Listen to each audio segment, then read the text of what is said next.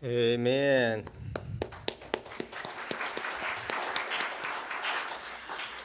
Well, welcome you again, and thank you again for uh, joining us this Mother's Day uh, as we uh, worship the Lord Jesus Christ and, and give thanks um, for the gift of mothers. And, and that's what I want to talk a, a little bit about today. You know, most people, uh, when called upon to speak, uh, they generally speak in an area of expertise, and so you're in you're in luck this morning because I get to speak in my highest level of expertise, and that is how to be a mother.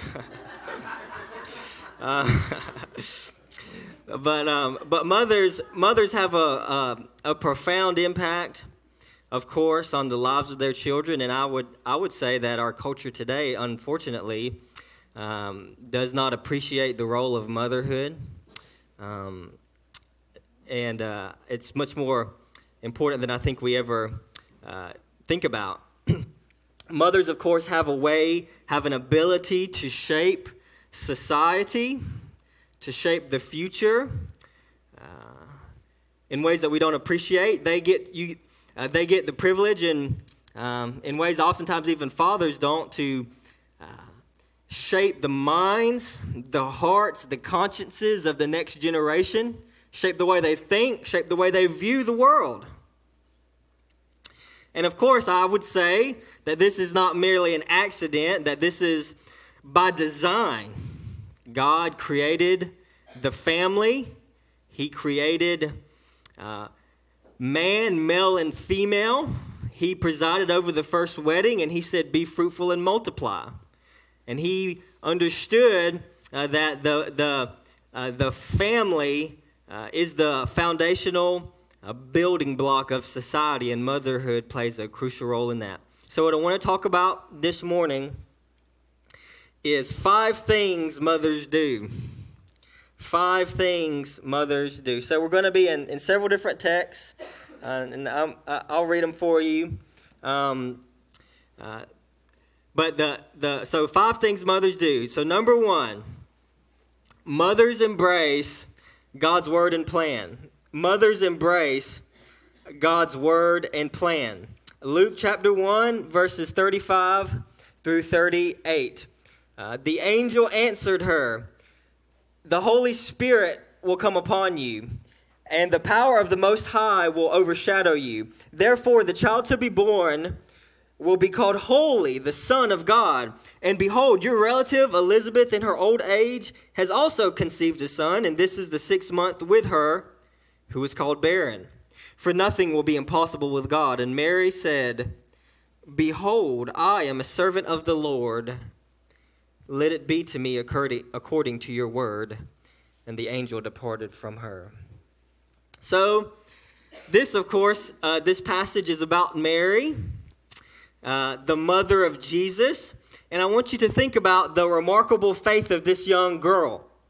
You can, you can hardly call her a woman because many people believe that she was a teenager when this happened. She was a teenager. But God shows her, I want you to think about this. God chose Mary for this task. It was a it, this, this specific calling this vocation to be a mother. And, and I mean, think of the calling to be the mother of the Son of God. And so I think that this is a case in point right here that motherhood is a divine vocation. A holy calling, no different than the call that anyone else has experienced to serve the Lord whether as a pastor or missionary or any vocation that you do to the glory of God and for the good of others. And, and, and so it, is a, it is a calling, a gift from God to, uh, to work, to spread his kingdom in the world. And God, and get, think about this God chose Mary specifically to be the mother of a specific child. And I want to say that's true of every child. And so there's no such thing as, as accidents or mistakes here. And it's true that, that um, we all know that uh, we, can, we think, for example, of uh, children with special needs and things like that, and those can bring great difficulties that you didn't expect, that you often don't expect in families. But look, that's no accident, that's not a mistake.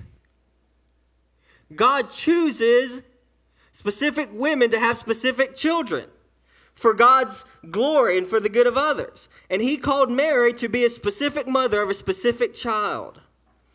And Mary here, I think that she gives an example of great faith here. And, and, and what we learn from her should characterize all mothers and should characterize all believers in Jesus Christ. And that is that she was utterly committed to and she utterly embraced God's word and God's plan for her life. Because when she heard the news from the angel, she said, Let it be to me according to your word. What, what godliness this shows on, on Mary's behalf. Godly young woman. Oh, for more godly young women. God chose her for a purpose. And you and, and think, you think Mary, she was young, sure, she was young. But she shows a great deal of spiritual maturity here. And look, she's no fool.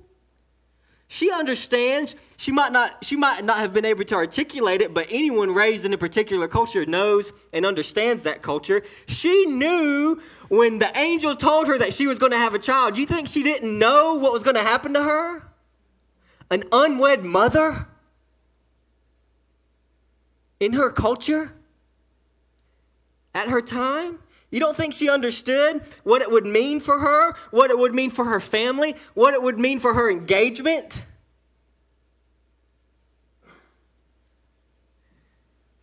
And what does she say? Let it be to me according to your word.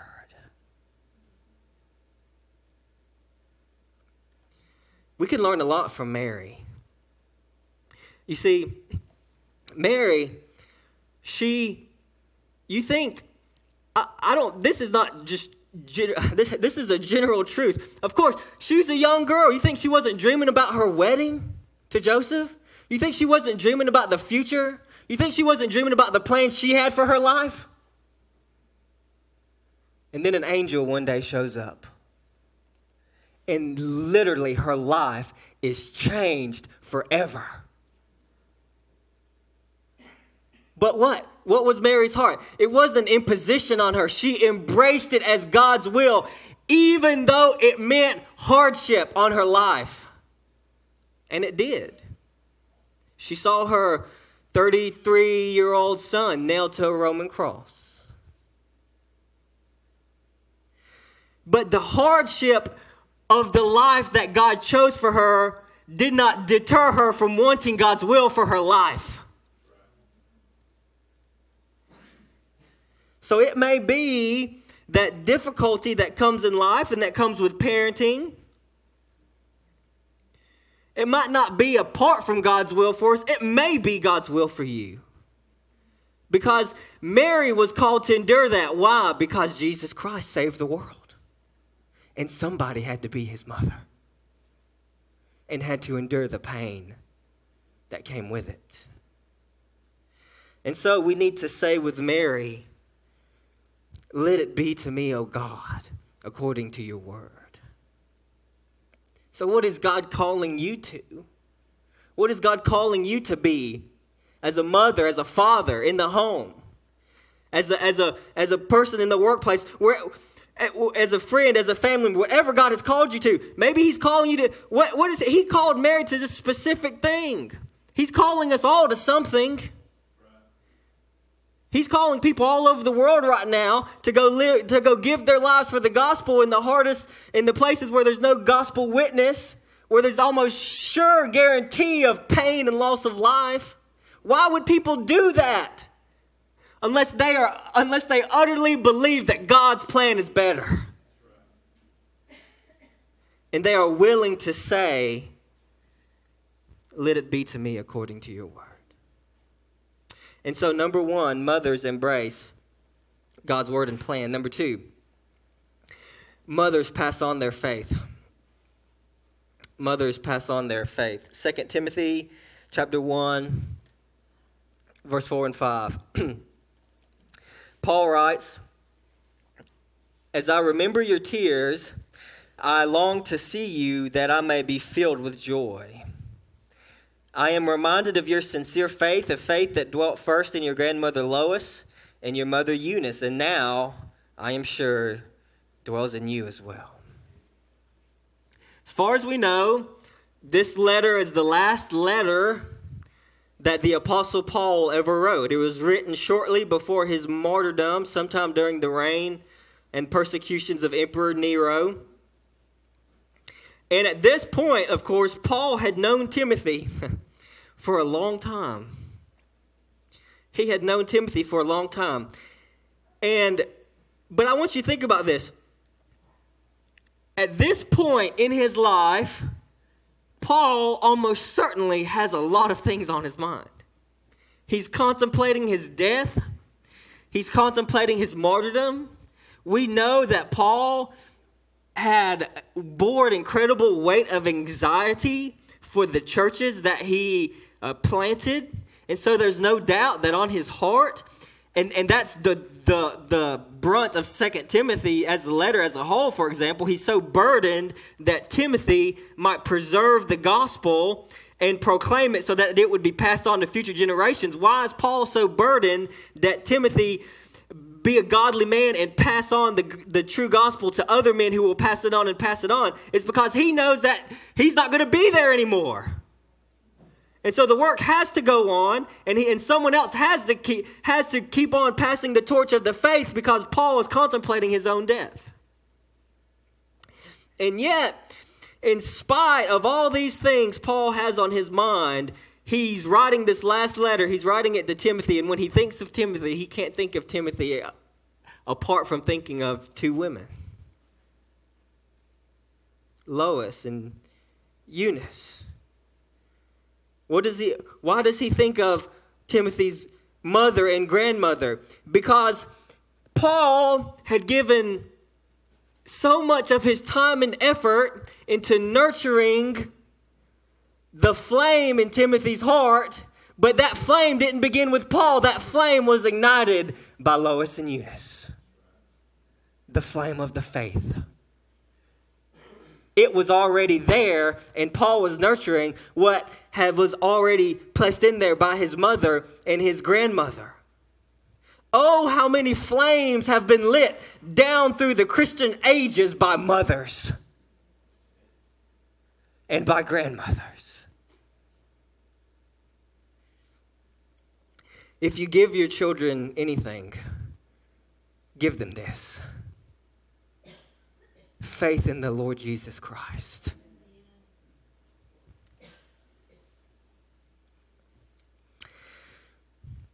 On April 5th, 1831, Amelia and James Taylor married and settled into a life in Barnsley, England, where James ran a pharmacology shop.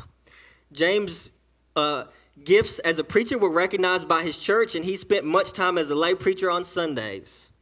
James, however, could be a very severe man, but he and Amelia gave their children a faithful Christian home where they were trained in the ways of the Lord. Hudson Taylor, their firstborn son, was just over a year was born just over a year after their wedding. Despite his up, uh, despite his upbringing, he turned away from the Lord and from religion as a teenager as he began working in a bank, where his coworkers openly mocked Christianity, and he was allured by the life of those with wealth. However, uh, interestingly, his poor vision forced him to resign and return home. His father, being a severe man, unfortunately often hindered Hudson's faith than helped it. But his mother, Amelia, redoubled her efforts to be kind, gentle, and patient toward him. She spoke with him, counseled him, but became convinced also that the best thing she could do was commit him to prayer.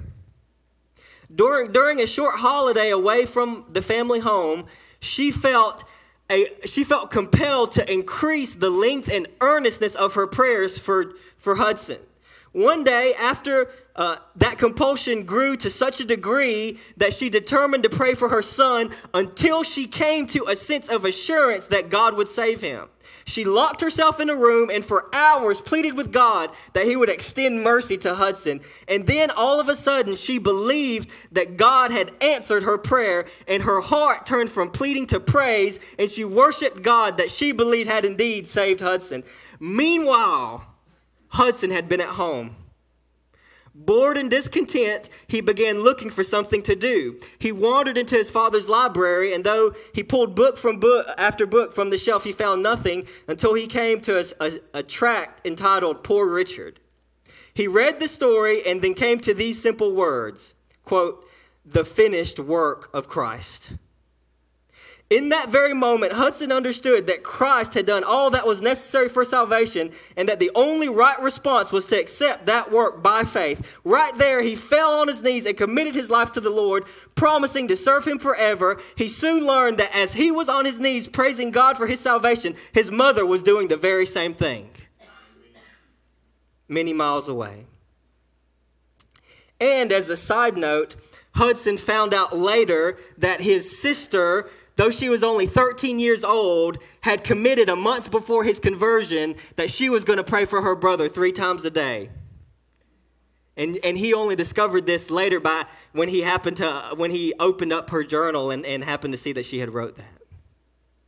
In other words, God is often pleased to use mothers as the instrument of his saving grace to their children. And so, if we give our children anything, it must be this faith in Jesus Christ. So, number two, mothers pass on their faith. Number three, mothers draw others into the family. Mothers draw others into the family. Romans uh, chapter 16, verse 13. Paul writes, Greet Rufus chosen in the Lord, also his mother, who has been a mother to me as well. This brings me to a really important point, a very important point, and that is once you get the age, as it were, to become a mother, you don't have to be that age very long to learn that you don't have to literally give birth to someone to be a mother. Especially when you have kids and the kids become teenagers and they bring friends into your home and the other people's kids essentially become your kids, you don't have to give birth to somebody to be a mother. I want you to think about this. We know nothing about Rufus and we know nothing about Rufus's mother. But the word of God abides forever. And Rufus's mother is forever enshrined as a mother, not just to Rufus, but to Paul. She became a mother to Paul, and she will be remembered forever for being this kind of mother.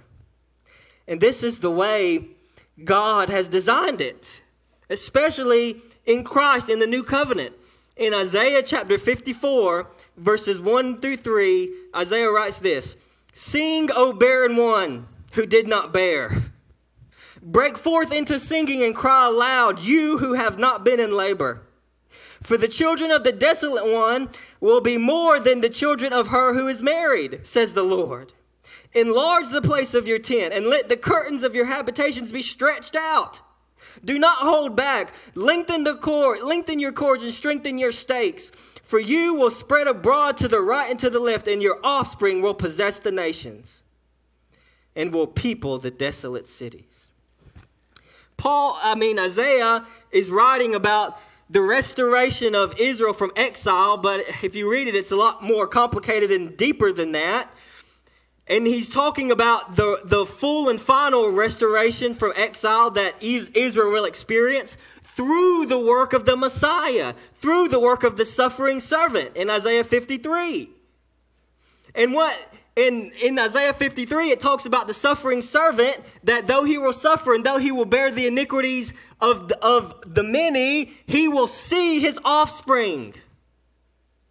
In other words, in Christ, though you though we may never have biological children, we can have children in the realest and fullest sense. That is anyone whom you nurture in the Lord. Anyone whom you pour forth the, the spiritual milk of the gospel of Jesus Christ into their lives so that they may live. You are a mother. And that is the essence of motherhood. In fact, it is what physical motherhood, I would say, points to and is a shadow of. It is the fullness of motherhood.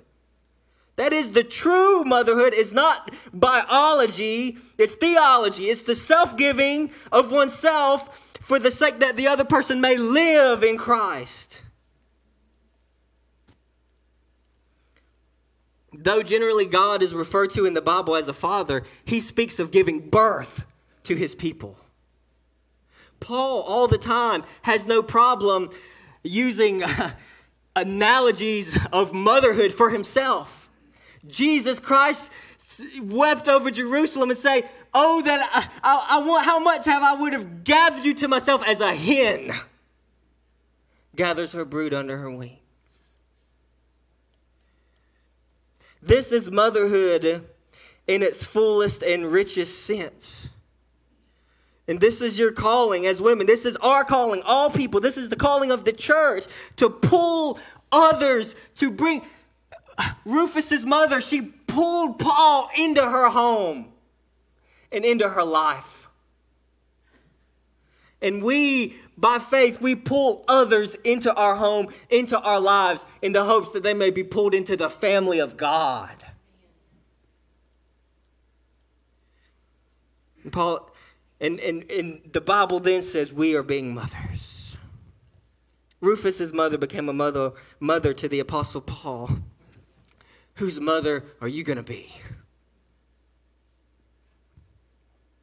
Mothers draw others into the family. Number four, mothers agonize over their children. Mothers agonize over their children. Galatians chapter 4, verse 18.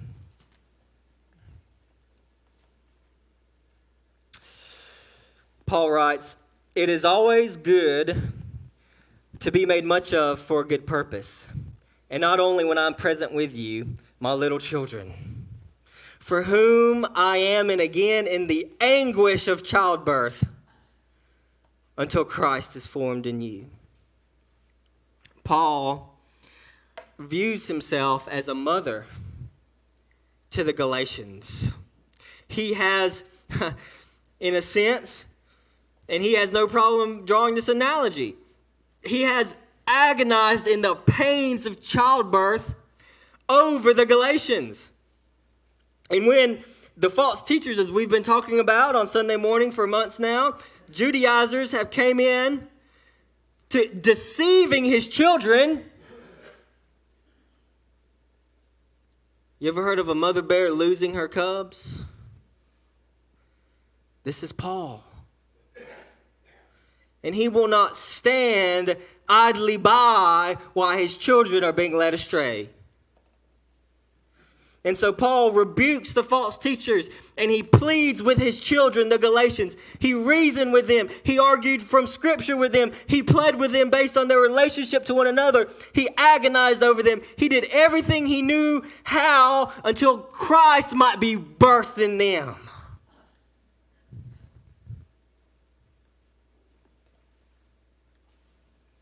Parenting is agony in the best sense of the word. What, why is what are we living for if we have nothing to agonize over?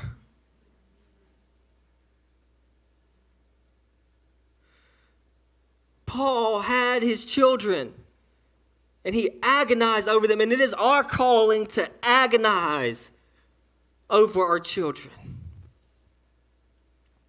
And I have no doubt that many of many in here know this agony. Maybe your, your children are not walking with the Lord. Well, we don't give up. We pray. We plead. We reason. We exhort. We do everything within our power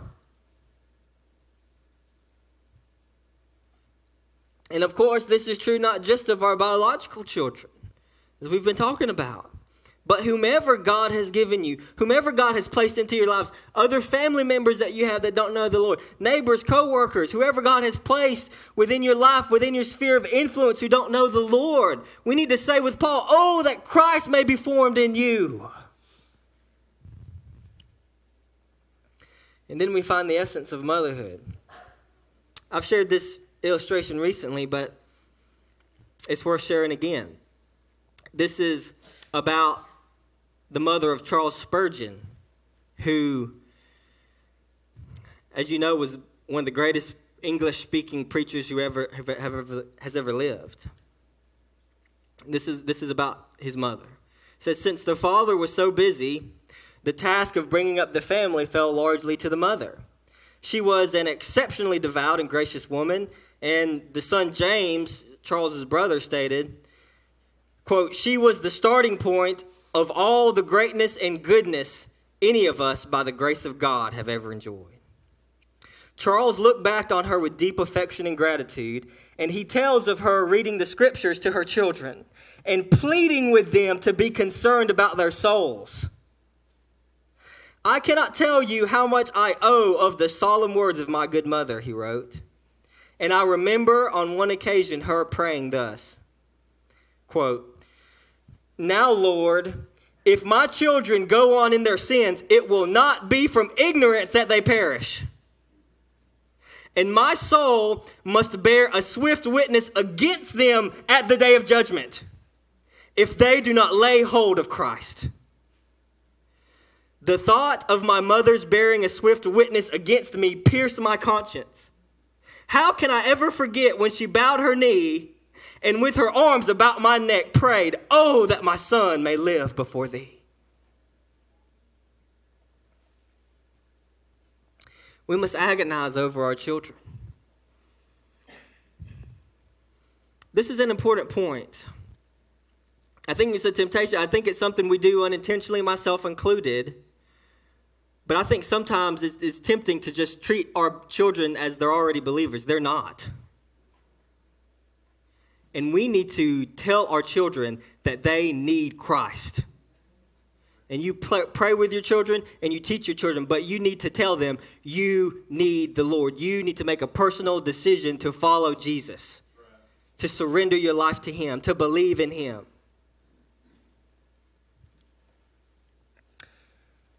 So mothers agonize over their children. And finally, number five, mothers show themselves to be blessed. Mothers show themselves to be blessed. Proverbs chapter 31, verse 28.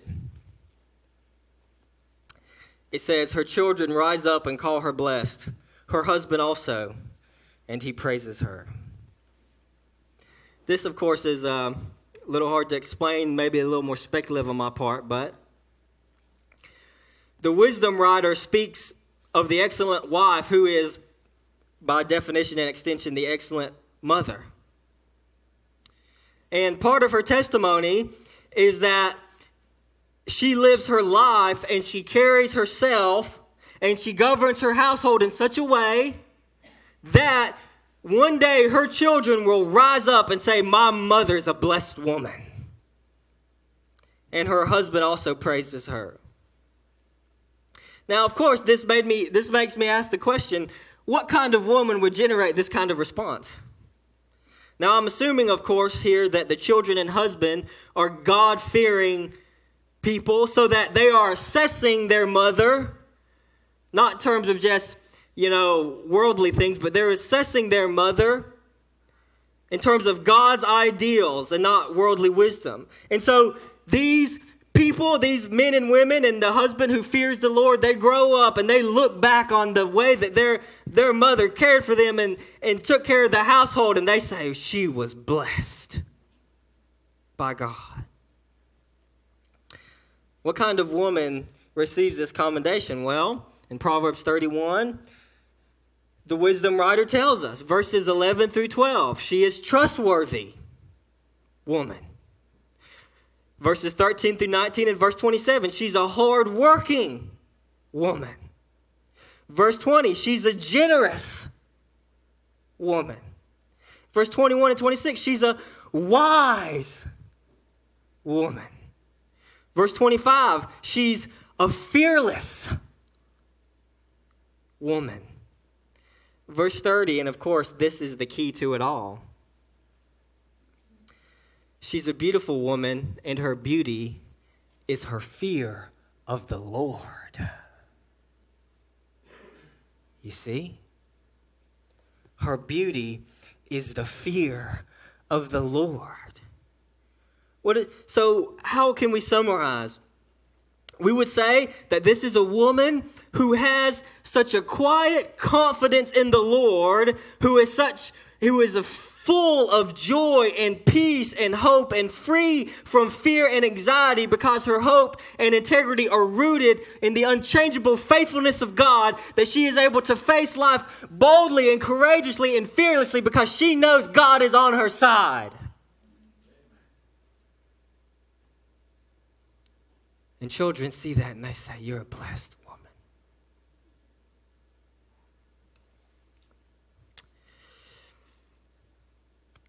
So, five things mothers do. Number one, mothers embrace God's word and plan. Number two, mothers pass on their faith.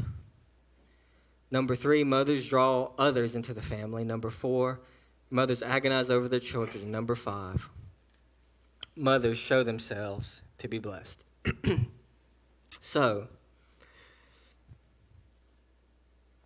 how uh, how does one become such a person? How does one become such a mother, or just such a Christian in general? Well, by doing this. It's not first by trying harder. Jesus said, Apart from me, you can do nothing. It's first by casting yourself on the grace and mercy of God in Jesus Christ. It's first by looking away from yourself and looking to Jesus Christ and having such firm confidence that He is for you because He has already shown Himself infinitely for you in the death and resurrection of Jesus Christ. And you are so confident in the power of His Holy Spirit at work in you that you know that by His power you can't but help become this kind of woman as you daily yield your life to Him. That is, that the Proverbs 31 woman is not necessarily something that any individual woman is. She is. She is what every woman who has the Spirit of God in her is becoming. Paul says, as we behold the glory of the, the Lord, we are changed from one degree of glory to the next. And so, day by day, in our lives, in our parenting, in, in, in our family life, in our work, in our worship, as we behold Jesus Christ, we become what we behold.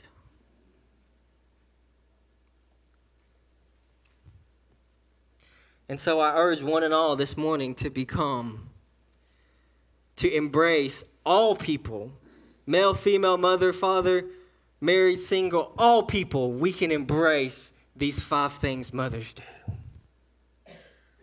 for God's glory and for the good of others, knowing that He is making us by the power of the Spirit as we yield to Him who He desires us to be. And I close this morning uh, with, a, um, with a simple invitation. These things are impossible without the Holy Spirit of God. It's impossible. And we become children of God by exercising faith in the, the dying and the risen Lord. And so I invite one and all this morning to look to Jesus Christ, who paid the penalty for our sins on the cross, who conquered the penalty for our sins by rising from the dead, and who, when we, as we embrace him by faith, we are filled with the Holy Spirit of God so that we can become who He desires us to be, who we were made to be, I invite you this morning, you can receive Christ by faith. Let's pray together. Lord, I thank you for today. I thank you for your word. I thank you for your truth. I thank you for every mother, biological children or not, in this room. Everyone who bears the spirit of motherhood in their heart and in their life, I pray you would bless them. I pray you'd strengthen them. I pray that you would help them to cast off the, the lies of the enemy and run harder than ever to the Lord Jesus Christ. I pray that you would fill them fresh with your spirit to, to put to death the, the, the flesh and to put on the Lord Jesus Christ and to speak truth, gospel truth into the lives of those whom you have given now. And that we may together bear the spirit of motherhood in our lives, seeing your kingdom grow through new birth with those whom we encounter. And I ask